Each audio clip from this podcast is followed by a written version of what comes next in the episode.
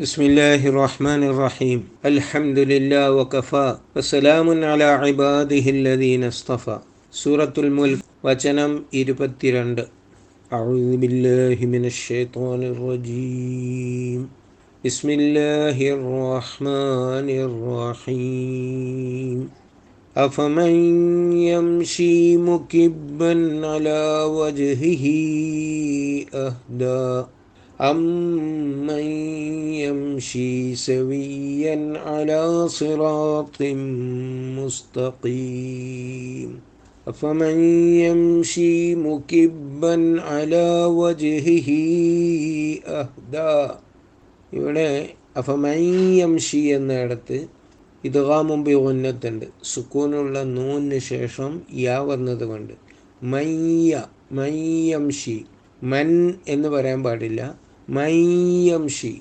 നൂന് യായിൽ ഇതുകാമ് ചെയ്തു പോയി. അതുകൊണ്ട് നൂന്റെ ശബ്ദം ഉണ്ടാവില്ല. അപ്പം മയ്യംഷി. മുക്കിബൻ അല. അവിടെ തെൻവീനിൽ നൂനിന്റെ ശബ്ദം ശരിക്ക് പുറത്തേക്ക് വരണം. മുക്കിബൻ അല വജഹിഹി. വജഹിഹി അഹ്ദ എന്നിടത്ത് മദ്ദുണ്ട്. ആ ഹി എന്നത് അതിന്റെ മുൻപുള്ള അക്ഷരത്തിന് ഹർക്കത്തുള്ളത് കൊണ്ട് നീട്ടി ഓതണം. അത് സാധാരണ മദ് പോലെ നീട്ടണം. പക്ഷേ അത് ജായിസായ മദ്ദാണ്. അതുകൊണ്ട് നീട്ടാതെയും ഓതാം. അപ്പോൾ എങ്കിലും അതൊരു തൊബിയായ മദ്ദിന്റെ നീളം അതിന് ആവശ്യമാണ്. അലാവ ജഹിഹി എന്ന് പറഞ്ഞാൽ സാധാരണ മദ്ദായി. നീട്ടുന്ന മദ് അലാവ ജഹിഹി അഹ്ദ. അമ്മയ്യം ഷീ സവീയൻ. അമ്മയ്യം എന്നടുത്ത് അതേ നിയമം തന്നെ. സവിയൻ മുസ്തഖീം. സിറാത്തിം മുസ്തഖീം എന്നിടത്തും ഇദ്ഗാമും ബി കൊന്നത്തുണ്ട് തെൻവീന് ശേഷം മീമ് വന്നതുകൊണ്ട്. നാലക്ഷരങ്ങളാണ്. മീം നൂൻ വാവിയ ഈ നാലക്ഷരങ്ങളുടെ മുൻപിൽ സുക്കൂനുള്ള നൂനോ തെൻവീനോ വന്നാൽ ഹുന്നത്തോടു കൂടി ഇതകാമ് ചെയ്യണം എന്ന് പറഞ്ഞാൽ നൂനെ ആ അക്ഷരത്തിൽ ചേർത്ത് അക്ഷരം ദിത്വമാക്കി ഇരട്ടിയായിട്ട് ഉച്ചരിക്കണം. അപമന്യം യംഷി മുഖിബന്നല വജുഹിഹി അഹ്ദ ഇനി ഇതിന്റെ അർത്ഥം പൊതുവെ കുറേ വാക്കുകൾ നേരത്തെ പഠിച്ചതാണ്. അതുകൊണ്ട് സ്വയം ഒന്നിങ്ങനെ അർത്ഥം പറഞ്ഞു നോക്കണം. ആ ഫ മൻ ആ എന്നത് ചോദ്യമാക്കാനുള്ളതാണ്. ഫ ഒരു വാചകവും മറ്റൊരു വാചകവുമായി ചേർത്ത് വരുമ്പോൾ ഇടയ്ക്ക് പറയാനുള്ളതാണ്. അഫമൻ അപ്പോൾ നമ്മൾ അല്ല എന്ന് ഉദാഹരണമായിട്ട് മലയാളത്തിൽ അങ്ങനെ അല്ല എന്ന് പറയാം. അങ്ങനെ ഇംഗ്ലീഷിലാണെങ്കിൽ ദൻ എന്ന് പറയാം. അഫമൻ യംഷി മുഖിബൻ യംഷി മഷ യംഷി നടക്കുക. അത് പഠിച്ചു കഴിഞ്ഞ വാക്കാണ്. അഫമൻ യംഷി നടക്കുന്നവൻ മൻ യംഷി നടക്കുന്നവൻ. അല്ലതീ യംഷി എന്നുള്ളതിന്റെ അതേ അർത്ഥമാണ്. മൻ എന്ന വാക്ക് ചോദ്യത്തിന് വേണ്ടി വരും ആർ എന്നാണ് അപ്പാർത്ഥം. അപ്പോൾ നമ്മൾ നേരത്തെ മഞ്ഞ് രണ്ട് ആയത്തുകളിലും വന്നത് ചോദ്യത്തിനുള്ള മന്നാണ്. അം മൻ ഹാദല്ലതി അറുസുക്കും അം മൻ ഹാദല്ലതി ഹുവ ജുന്തുല്ലക്കും. അവിടെ മഞ്ഞന് ആര് എന്നാണ് അർത്ഥം. ഇവിടെ മൻ യംഷി എന്ന് പറയുന്ന ഇടത്ത് അല്ലതി അംഷി എന്നാണ്.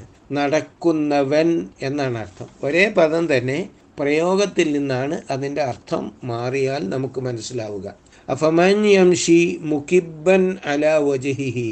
മുക്കിബൻ അകബ്ബ എന്ന് പറഞ്ഞാൽ മുഖം അല വജഹിഹി എന്നുകൂടി ചേർത്ത് പറയുമ്പോഴാണ് അതിന്റെ അർത്ഥം പൂർത്തിയാക്കാൻ പറ്റുക. അകബ്ബ അല വജഹിഹി വജഹ് മുഖം. അല വജഹിഹി തന്റെ മുഖത്തിൽ മുക്കിബൻ കുത്തിക്കൊണ്ട് മുഖം കുത്തി നടക്കുന്നവനോ? അഫമൻ യംഷി വജഹിഹി. മുഖം കുത്തി നടക്കുന്നവനോ. അഹ്ദ. നേർമാർഗം പ്രാപിച്ചവൻ.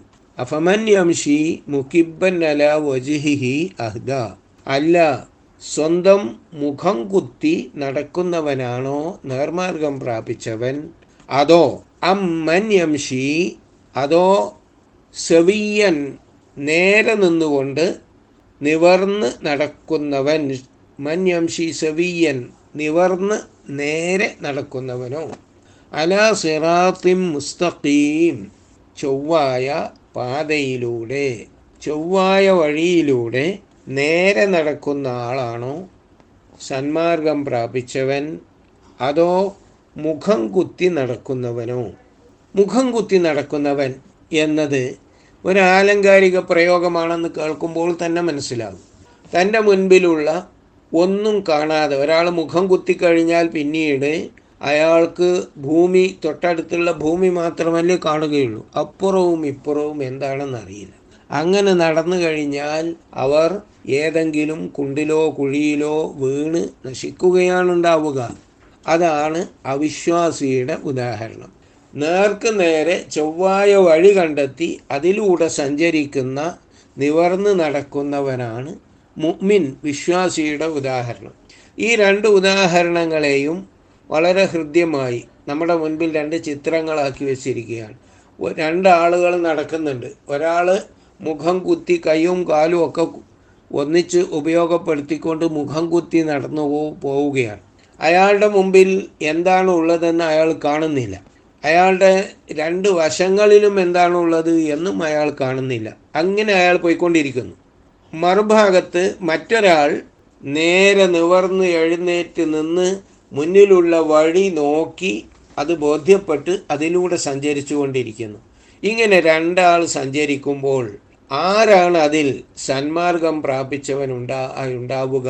നേർവഴിയിൽ കയറാൻ പറ്റിയത് ആർക്കായിരിക്കും? ചോദ്യമാണ്. കുറേ ചോദ്യങ്ങൾ ഇങ്ങനെ ഒന്നിനു പുറകെ ഒന്നായി ചോദിക്കുകയായിരുന്നല്ലോ.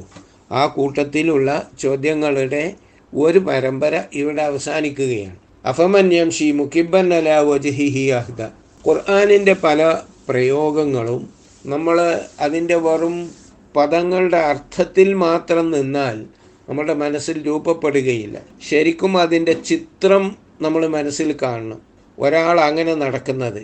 ഒരാൾ നേർക്ക് നടക്കുന്നത് മറ്റേയാൾ മുഖം കുത്തി നടക്കുന്നത്. ഈ രണ്ട് നടത്തവും നമ്മുടെ മനസ്സിലുണ്ടാകണം. മുഖം നിലത്തോട് ചേർത്തൊരാൾ നടന്നാൽ അയാൾ ഇഴഞ്ഞു നീങ്ങിയാൽ അയാൾക്ക് സന്മാർഗം പ്രാപിക്കാൻ കഴിയുമോ?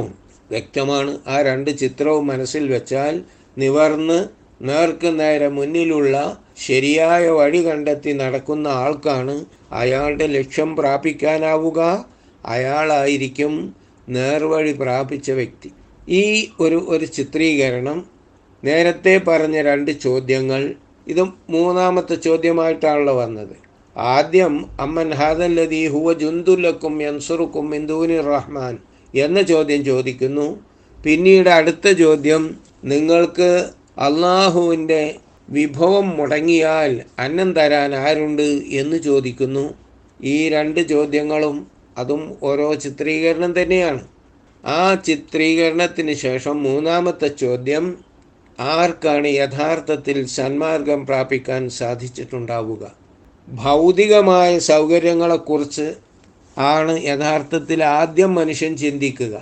പക്ഷേ ആ ഭൗതികമായ സൗകര്യത്തിനപ്പുറത്തേക്ക് പാരത്രികമായ സൗകര്യവും കൂടി ചേർത്താണ് ഖുർആൻ അതിന്റെ വിഷയാവതരണം നടത്തിക്കൊണ്ടിരിക്കുന്നത്. ഖുർആൻ ഓരോ കാര്യവും പറയുമ്പോൾ ഭൗതികമായ കാര്യങ്ങൾ മുന്നിൽ വെച്ചുകൊണ്ട് യഥാർത്ഥത്തിൽ ബുദ്ധിയുള്ള മനുഷ്യൻ പരലോകത്തെക്കുറിച്ച് മരണാനന്തര ജീവിതത്തെക്കുറിച്ച് ഗ്രഹിക്കാനും ആ ജീവിതത്തിലെ സുഖദുഃഖങ്ങൾ കണ്ടെത്താനുമാണ് ഈ ഭൗതിക ജീവിതം ഉപയോഗപ്പെടുത്തേണ്ടത്. അതുകൊണ്ട് ഭൂമിയിലുള്ള എല്ലാ സൗകര്യങ്ങളെയും മുന്നിൽ വെച്ചുകൊണ്ട് ഇത് ഓരോന്നും തന്റെ ശാശ്വത ജീവിതത്തിൽ എങ്ങനെ പ്രയോജനപ്പെടുത്താം എന്നാലോചിക്കാൻ വേണ്ടിയാണ് ഖുർആൻ ഇത്തരം ചോദ്യങ്ങൾക്കിടയിൽ പെട്ടെന്ന് ഐഹിക ജീവിതത്തെക്കുറിച്ച് പറയുമ്പോൾ ഉടനെ തന്നെ ഇതിനപ്പുറത്തുള്ള ജീവിതം. സസ്യങ്ങൾ ഉണ്ടായി വരുന്നതിനെക്കുറിച്ചുള്ള പരാമർശത്തിനിടയിൽ ഒക്കതാലിക്കൻ ഉഷൂർ ഈ സസ്യങ്ങളൊക്കെ നശിച്ചു പോയി ഉണ്ടായില്ലേ? അതുപോലെ തന്നെയാണ് വീണ്ടും നിങ്ങൾ ഉയർത്തെഴുന്നേൽപ്പിക്കപ്പെടുക എന്ന് പറയുന്നു. അതായത് ഐഹിക ജീവിതത്തെക്കുറിച്ച് മാത്രം ചിന്തിക്കുന്ന ഒരു മനസ്സല്ല യഥാർത്ഥത്തിൽ വിശ്വാസിക്ക് വേണ്ടത്. വിശ്വാസി ഈ ഐഹിക ജീവിതത്തിൽ നിന്ന് തന്റെ ശാശ്വത ജീവിതത്തിലേക്കുള്ള സൂചകങ്ങൾ കണ്ടെത്തുകയും അത് മനസ്സിലാക്കുകയും ചെയ്യണം. അതുകൊണ്ട് അള്ളാഹുവിന്റെ സഹായം മാത്രമേ ഉള്ളൂ. എന്നതിൽ ഉറച്ചു വിശ്വസിക്കുന്ന ഒരു വ്യക്തി ആ സഹായം ഈ ഭൂമിയിൽ തന്റെ ഭൗതികമായ നേട്ടത്തിന് ഉപയോഗിക്കുന്നതോടൊപ്പം തന്റെ ശാശ്വതമായ ജീവിത വിജയത്തിനും അള്ളാഹുവിന്റെ സഹായം തേടണം. അള്ളാഹുവിന്റെ ഭൗതികമായ വിഭവങ്ങൾ ആ വിഭവങ്ങൾക്ക് കയ്യും കണക്കുമില്ല. വൈൻ താഴ്ദു ഞാമത്തല്ലാഹി ലാ തൊഹ്സുഹ. അള്ളാഹുവിന്റെ അനുഗ്രഹങ്ങൾ നിങ്ങൾ എണ്ണിക്കണക്കാക്കുകയാണെങ്കിൽ നിങ്ങൾക്ക് നിർണയിക്കാൻ കഴിയില്ല. അത്രയും കൂടുതലുണ്ട് അള്ളാഹുവിന്റെ അനുഗ്രഹങ്ങൾ. ഈ അനുഗ്രഹങ്ങൾ നിങ്ങൾ ഉപയോഗപ്പെടുത്തിക്കൊണ്ടിരിക്കുമ്പോൾ ഓർക്കണം ഇത് അള്ളാഹു തടഞ്ഞാൽ മറ്റൊരാൾ തരാനില്ല എന്നത്. അങ്ങനെ നമ്മൾ അള്ളാഹുവിനെ കുറിച്ച് ചിന്തിക്കുമ്പോൾ അള്ളാഹുവിനോടുള്ള നമ്മുടെ വിധേയത്വം അതിന്റെ പൂർണതയിലെത്തുന്നു. അള്ളാഹുവിനോടുള്ള വിധേയത്വം അള്ളാഹുവിനോടുള്ള താഴ്മ അത് അതിന്റെ പൂർണതയിലെത്തുന്നു. അതാണ് ഇസ്ലാം. ഇസ്ലാം എന്ന് പറയുന്നത് നമ്മുടെ വിധേയത്വത്തിന്റെ പൂർണതയാണ്. എന്നാൽ ആ വിധേയത്വത്തിലേക്ക് വരാത്തവൻ ധിക്കാരിയായി വൈമുഖ്യത്തിൽ തന്നെ കഴിഞ്ഞുകൂടും. വനുഫൂർ അതാണ് കാഫിറിന്റെ സത്യനിഷേധിയുടെ അവസ്ഥ. ഈ മുഅ്മിൻ കാഫിർ നിഷേധി വിശ്വാസി എന്ന രണ്ട് ചിത്രങ്ങളാണ്. അഫമന്യം ഷീ മുക്കിബൻ അല വജ്ഹിഹി അഹദ. അമ്മന്യം ഷീ സവിയൻ അല സിറാത്തി മുസ്തഖീം എന്ന് പറഞ്ഞുകൊണ്ട് നമ്മുടെ മുമ്പിൽ വെക്കുന്നത് ചൊവ്വായ വഴിയിൽ കൂടെ പോകുന്ന വിശ്വാസി മുഖം കുത്തി നടക്കുന്ന അവിശ്വാസി. ഇതിലേതാണ് സ്വീകരിക്കേണ്ടത് എന്ന വിഷയത്തിൽ ഒരു തർക്കവും ഉണ്ടാവുകയില്ല മനുഷ്യ മനുഷ്യ മനസ്സിൽ അത്രയും വ്യക്തമായാണ് ഖുർആാന്റെ ചിത്രീകരണം. അള്ളാഹു ഗഹനമായി അള്ളാഹുവിന്റെ വേദഗ്രന്ഥം പഠിക്കാൻ നമ്മെ അനുഗ്രഹിക്കുമാറാകട്ടെ.